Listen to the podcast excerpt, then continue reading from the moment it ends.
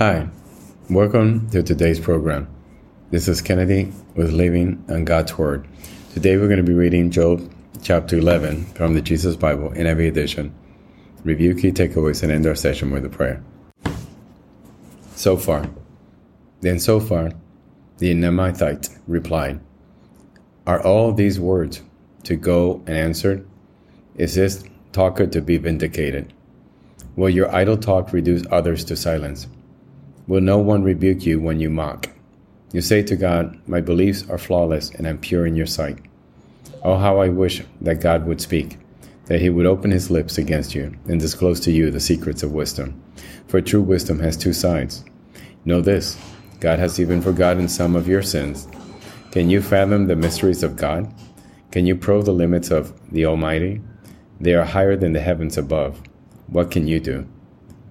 They are deeper than the depth below. What can you know? Their measures is longer than the earth and wider than the sea. If he comes along and confines you in prison and convenes a court, who can oppose him?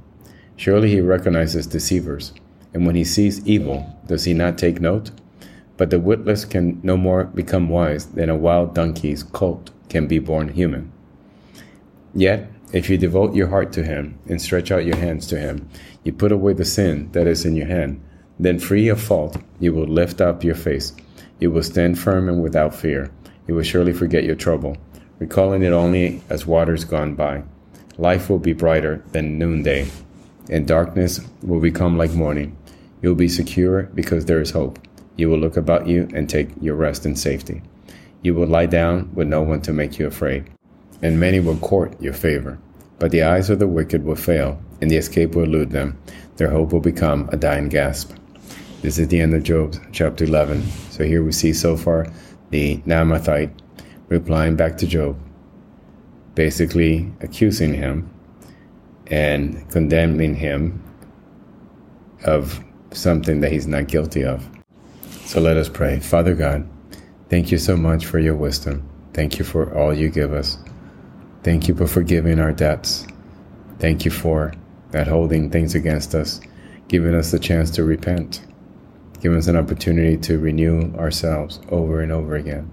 No matter how many times we fall, you let us get up. So, Lord, thank you for sending the Holy Spirit to be with us until your kingdom come. We praise you and we honor you. We pray this in Jesus' name. Amen.